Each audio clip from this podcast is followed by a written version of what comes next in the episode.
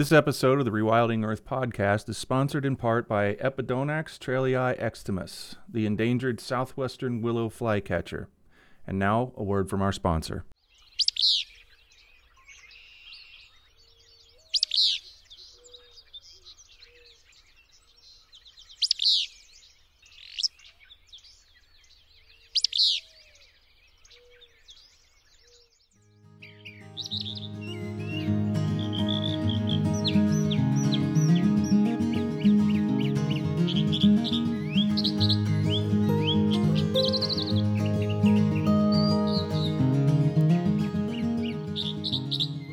Rewilding Earth podcast is supported by businesses such as Patagonia, Catula, and Biohabitats, as well as the Weeden Foundation and listeners like you. If you love the work that the Rewilding Institute is doing, please consider donating at rewilding.org. And be sure to sign up for our weekly newsletter while you're there.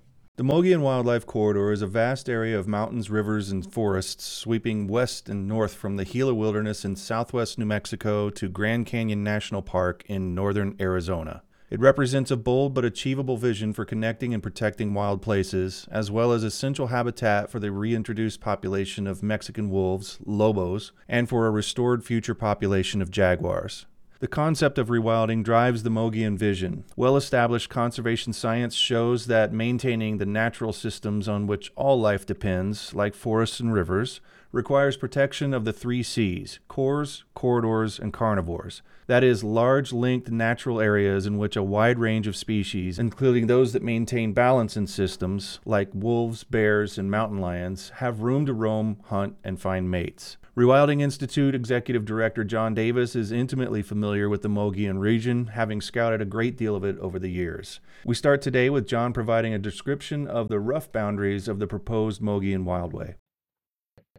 Well, Mogollon Wildlife Corridor, Mogollon Wildway can be defined in different ways, but I think a common understanding of it, and I believe this would agree with what Kelly Burke of Wild Arizona and our late great wildlands coordinator Kim Crumbo and our founder Dave Foreman and others would say, Mogollon Wildway is a broad, relatively intact habitat link from the Gila Blue Wildlands Complex of southwest New Mexico northwestward, again along that upper elevation swath of habitats to the Grand Canyon, to the north rim of the Grand Canyon.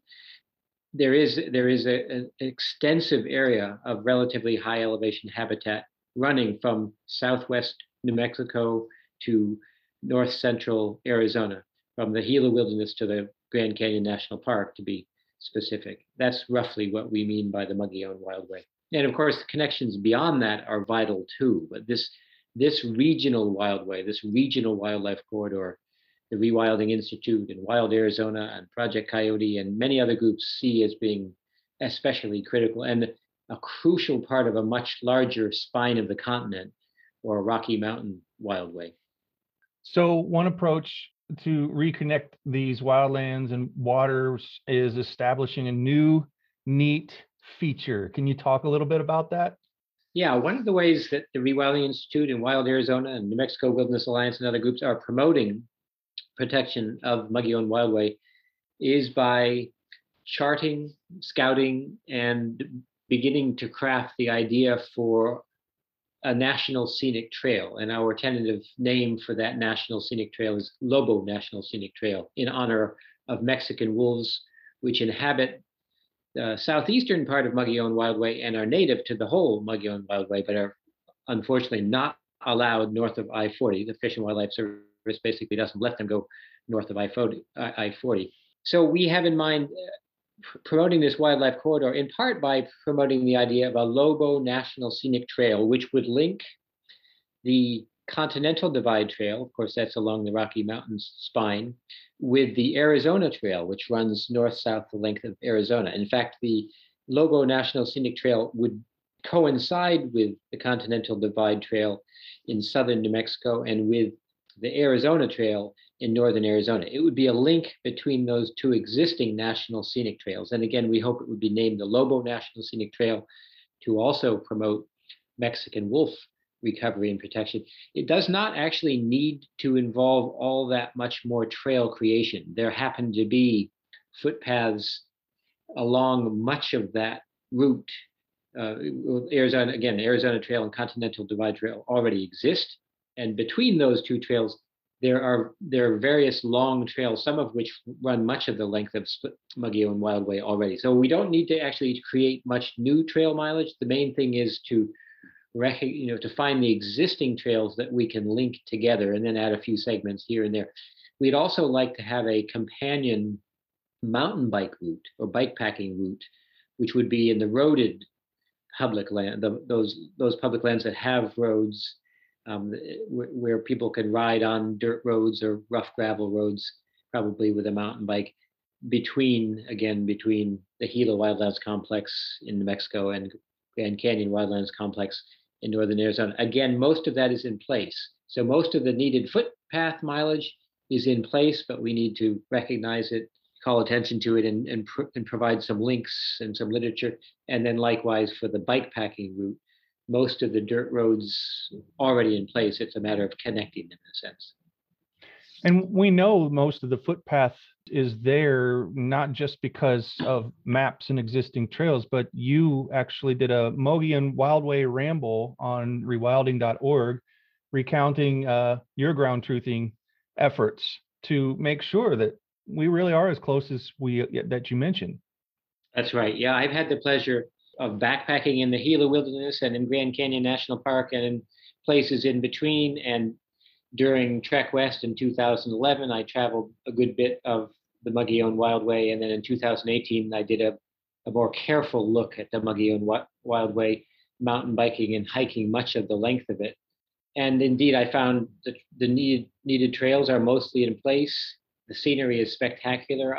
On the Mogollon Rim, I was often on a mountain bike and I would stop and look over these grand vistas again and again and again. You get these dramatic views looking to the south over the desert from high up above with ponderosa trees behind you and desert below you. It's really quite magnificent. So the, the trail would not be hard to put together. Um, and a lot of it is in Dave Foreman's head. Some of it's on his maps. Some of it's in on maps done by Don Hoffman and other conservation leaders in the area. And we'd like to get it recognized and designated as a national scenic trail. National scenic trails, I believe, are managed by the National Park Service, and over time get recognition and often end up inspiring more protection in public lands alongside. As with the, you know, the, the, the great national scenic trails of our country include the Appalachian Trail, the Continental Divide Trail, and the Pacific Crest Trail. In each of these cases, and especially the Appalachian Trail, the creation of the National Scenic Trail has led to the protection of many of the lands alongside. You end up with something like a, a necklace of pearls, as Benton MacKaye proposed originally for the Appalachian Trail. So we would hope that, that would happen with the Lobo National Scenic Trail. We'd get much more protection on the public lands alongside the trail what are some of the hazards that wildlife are running into now that we would hope this trail and further protections, probably some crossings and other things would help them along their journey north to south, south to north? Yeah, well, as as we've talked about in other podcasts, or you've talked about with other conservation leaders and other podcasts, Jack, arguably anyway, the single greatest threat to wildlife in the United States is roads and the motor vehicles that drive those roads. And though Buggy Mogollon Wildway, Mogollon Wildlife Corridor is a surprisingly intact swath of habitat, it is crossed by many roads, including the uh, perhaps most harmfully I-40, which runs east-west uh, through Flagstaff. That is uh, an impediment to, to wildlife movement. And, and right now that sets the northern boundary for where Mexican wolves are allowed to go, basically. So also I I think it's I-17 that runs north-south from Flagstaff to Phoenix. That cuts through the Mogollon Wildway. So those two interstate highways especially need safe wildlife crossings. Where animals are naturally trying to move, we need to install underpasses or overpasses so that animals can cross safely. And then there's some smaller roads like Route 260 in Arizona, some of which actually that one does already have some wildlife crossings, thanks to conservation leaders in Arizona. But all the busy roads that fragment this wildlife corridor ought to be outfitted with safe wildlife crossings and infrastructure legislation that passed lo- not long ago should provide funds for those needed wildlife crossings. I think the ecological effects of footpaths and, and bike pack routes on existing roads are quite minor. I don't think that bringing in more hikers or mountain bikers need be harmful at all, though we, of course, would want hikers and mountain bikers to be very sensitive and be careful not to disturb wildlife. But I think the effects, and again, most of the Lobo National Scenic Trail, the footpath and the companion bike pack route would be on existing existing foot trail and dirt road mileage. So no, very little clearing needed, if any. Yeah. Uh, in 2020, our own Kim Crumbo wrote up a blueprint for a Mogollon Wildway design. We've talked a, a, bit about the stuff that you'd expect. You know, people are pretty familiar with wildlife crossings now, and the idea of having a national scenic trail to draw attention to the region, very, very good idea. And, and it's been tried and true. This is no new concept. But Kim, in this very big uh, article, laid out a plan and it was pretty thorough. It's very long. Mm. and it's uh, the Mogollon wildlife corridor a big step toward half earth and beyond. This doesn't just have local and regional importance but maybe you can talk about that a little bit about how this is such an important and big region that it actually it shows on the map when you're talking about such a grand plan for 30 by 30 in the united states and half earth by 2050 yeah, Kim Crumbo did a, an outstanding job with that article. It is long and detailed, and I, I urge readers and listeners to see that. Jack, you can provide the link. I know. Um, I believe this was Kim's last major writing project and research project before he tragically died uh, while canoe camping on a, on a very rough lake in Yellowstone National Park last year. One of his last great works, and part of our Mogollon Wildway campaign is inspired in large part by Kim Crumbo's great work, as well as the work of our carnivore biologist Dave Parsons and our founder Dave Foreman and our past president Susan Morgan and others. But we are trying to realize Kim Crumbo's vision. And as he pointed out in that article, protecting the Mogollon Wildlife Corridor would be a major contribution toward the goals of protecting at least 30% of our country by 2030 and at least half by 2050. And thankfully, most of Mogollon Wildway, most of the Mogollon Wildlife Corridor is already public land or tribal land. Uh, there, there's some very important tribal reservations, uh, which are s- still quite intact in terms of, of habitat. And of course, we would want to work with the tribes to realize a vision of continuous safe wildlife habitat from southwest New Mexico to north central Arizona. The habitat is largely intact already. Much of it, again, is public or tribal land. As a feature, as a landscape feature, the Mogollon Wildlife Corridor really stands out. Again, if you look at a Google map or look at a land cover map, it stands out because of this high forested area that provides a natural connection from the Gila to the Grand Canyon. Interestingly, one of the articles recently promoting jaguar recovery for the United States shows a map of potential habitat for jaguar recovery. And basically, what is most clearly highlighted in that map is the Mogollon Wildway. And apparently, historically, jaguars did get up into the Grand Canyon and perhaps beyond. So, if we were to succeed in restoring jaguars to the southwestern United States, they occasionally make it across the border it's getting harder and harder for them to do so, unfortunately, because of the border wall, which should be torn down, in my opinion. Uh, but they do occasionally still make it. And they often come north into Arizona in the Sky Islands area. So keeping the Sky Islands area connected to the Mogollon Wildway is also crucial. And for, for Mexican wolves, for jaguars, for pumas, for many other wide ranging species. You're listening to the Rewilding Earth podcast. Did you know we also publish insightful and inspirational content from leading rewilding scholars, poets, artists, and organizers from around the world? You can visit rewilding.org and sign up for our weekly digest to receive brilliant, fresh insights on everything rewilding. You'll find over a decade of articles and news from the front lines of wildlands protection and all kinds of restoration efforts. Check us out at rewilding.org and don't forget to share it with friends. And so when you talk about just this area, but also in adding in the Sky Islands, the connectivity down south uh, to northern Mexico. Well, now you're talking about a really, really big region. And it's very exciting because the region is, like you said, pointing to where protection should be focused. I mean, it's it's kind of obvious on the map, as you've mentioned a couple of times. The public land, the native land, there's all we have a lot going for us already.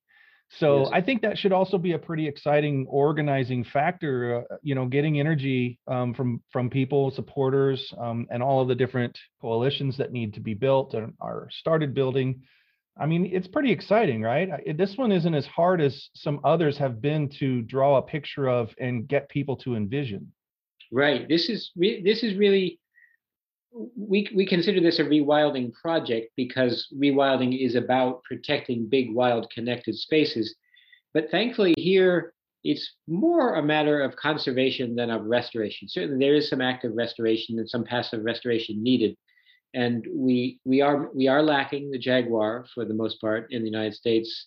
The lobo Mexican wolf does not have nearly as large a recovery area as it should, but most of the native species are still here. And in fact, this region is uh, special in part because it does have wolves once again. Our, our carnivore biologist, Dave Parsons, saw to it some years back that Mexican wolves were restored, and they are in this region. So, whereas much of the US West has lost its wolves, hopefully we'll get them back, but has not gotten them back yet. This area has. And Jack, you were instrumental in showing how the Sky Islands can be kept connected and how they can be linked with the Mogollon Wildway. When you were at Sky Island Alliance, you led this effort, so you know those connections well. But I- think we can also point out real benefits to, in my opinion, most importantly to wildlife, but to people as well, because if a Lobo National Scenic Trail becomes popular and is a complement to the Continental Divide Trail and the Arizona Trail, it will draw um, ecologically oriented tourists. It will draw hikers and bike packers to Flagstaff, to to Prescott, to to uh, Alpine, uh, to Silver Springs, to, to towns in the in the Wildway and to cities nearby who would who would be happy to you know patronize the restaurants and the inns and and the stores and and then would go exploring in the Mogollon Wildway. It's a wonderful area for exploration. It's one of my favorite areas on earth. Yeah, when you talk about the business end of it, uh, the businesses along the trails like the Appalachian Trail love the Appalachian Trail. In fact, some of the businesses only exist because of the trail. Like along the way, you start seeing things that were clearly not there when there was no Appalachian Trail. So That's it right. is really good for business too, right? Yes, it is. Yeah. So we're so we're not doing this by ourselves. Can you talk a little bit about what has started, what we've been working on in terms of planning for this year, really kicking this off, including this podcast, which is designed to do so as well, uh, officially. Um, who else are we working with, and how big of a project is this going to be, including you know all the way toward the middle of such projects where we start talking to businesses and getting their support as well. Yeah. On one hand, it's extremely ambitious. It's a huge area. It's a it's a huge wildlife corridor. So many groups, many individuals, many businesses will need to be involved. On the other hand, again, it's quite achievable because most of this is still relatively intact and most of it's public or tribal land. You're not dealing with all that many pr- small private landowners as you are in in some areas of the United States. Uh, among our many partners are Wild Arizona, New Mexico Wilderness Alliance, Project Coyote, Wild Earth Guardians. We we work cl- uh, closely with some green businesses, and including Catula and its founder Danny Giovanni that has done a lot of exploration in Mogollon Wildway. I've had the pleasure of exploring parts of Mogollon Wildway with Catula founder Danny Giovanni. So there are green businesses involved in this. Some the, some trails groups will be very interested in this. Hiking groups will be very interested. Bike packing groups. There are a great many potential partners, and that's what this year in 2022. Part of what the Rewilding Institute in Wild Arizona and others want to do is strengthen those strengthen the partnerships, grow the community of groups and people who want to see a Lobo National Scenic Trail put in place and want to see the Mogollon Wildlife Corridor kept intact and made still wilder. Specifically, the steps needed include getting wild and scenic river designation for some of the key waterways in the area, including big parts of the Gila and Blue and other rivers, um, getting many more areas uh, on our national forests and Bureau of Land Management holdings designated as wilderness. There's much more roadless country, ro- roadless or road-free country in the Mogollon Wildway that has actually been recognized and honored and protected with the wilderness designation. So we need to get a lot more wilderness established. Uh, we, I think we need to be arranging buyouts for some of the livestock grazing privileges on public lands in Mogollon Wildway. Uh, livestock use in arid and relatively arid areas of the West, unfortunately, is quite damaging to natural communities, particularly the plants. And so arranging voluntary buyouts for some of the public lands grazing leases would be a, another high priority. Various groups are also considering some national monument designations. It was Kim Crumbo was and Kelly Burke were part of a very bold, uh, ambitious proposal for a big national monument on the north rim of the Grand Canyon, outside uh, beyond the national park boundary. Unfortunately, the lands managed by the Forest Service beyond the national park itself are still open to logging, including logging of old growth ponderosa pine forest. We want to see that log- logging on those old growth public lands ended. And we'd like to see those lands protected as wilderness or national monument. So there's some specific national monument proposals as well to advance.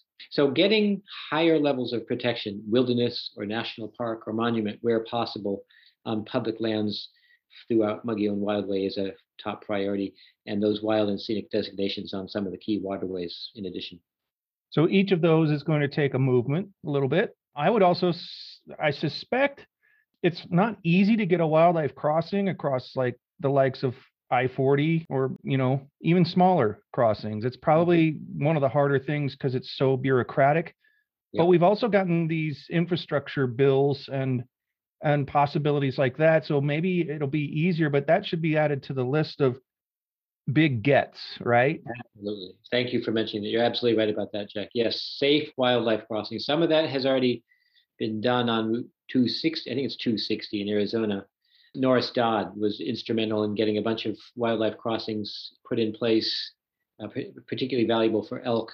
But a whole lot more of that needs to be done, and particularly on the interstate highways 40 and 17 and 10 really need safe wildlife. New Mexico has taken a, a good, very good step in passing statewide wildlife linkage legislation, which will get biologists looking at key areas for, for wildlife crossings and, and then getting the Department of Transportation to help put them in. So Arizona needs to do likewise. Statewide wildlife crossing legislation would be valuable. And then at the, the federal level, we hope to see you know, Wildlands Network is leading an effort to pass national wildlife corridor legislation, which would allot money for safe wildlife crossings. The Rewilding Institute strongly backs that, as do many other groups. We need to see that pass as well. What would you recommend uh, for organization uh, representatives and individuals in the region, not in the region? Um, how can everybody help? I imagine what we're trying to do is a massive, huge groundswell of support for this uh, because of all of the, the bigness of it. Um, what can people do to uh, get involved? Many things. Where, where there are active land trusts that help protect private lands, support them in acquiring or full fee on wild lands privately owned or conservation easements on those lands. We need to do a lot more outreach to tribes. And we, uh, at the Rewilding Institute, we don't have many of those connections to the tribes. We need them. So anybody who can help us form connections with tribal leaders who are interested in conservation in this area. That would be very valuable. We need to put pressure on the, the U.S. Forest Service to do less logging, less livestock grazing, and more stronger protection of wildlife habitat in the in the multiple national forests in this area. Likewise, for the BLM Bureau of Land Management, pressure on them to conserve wildlife habitat not to be favoring economic exploitation of these lands. We also need to think in Arizona and New Mexico and in all states about the need for wildlife governance reform. We, the goals of the Rewilding Institute and other groups to restore large carnivore populations throughout the country. We just can't, it's all, it will be almost impossible to achieve those goals as long as state wildlife management is dominated by extractive interests. So we need to get it as individuals, as groups, we need to get involved in wildlife management decisions. We get involved in state wildlife action planning processes. We need to get involved in land management planning processes, especially for the national forests in Arizona and New Mexico. And we need more people pushing for wild and scenic designations on waterways through this area. So folks interested in helping can reach out to us at the Rewilding Institute, to Wild Arizona, to Mexico Wilderness Alliance, and we can find many ways for folks interested in helping. And it's always valuable just to get out there and know the know the ground. So we would urge people who are interested in this area, take a backpacking trip or a bikepacking trip in one of the national forests or more than one of the national forests in the Muggy Mogollon Wildway and get to know it, get to learn the issues, and volunteer with a group or two or three.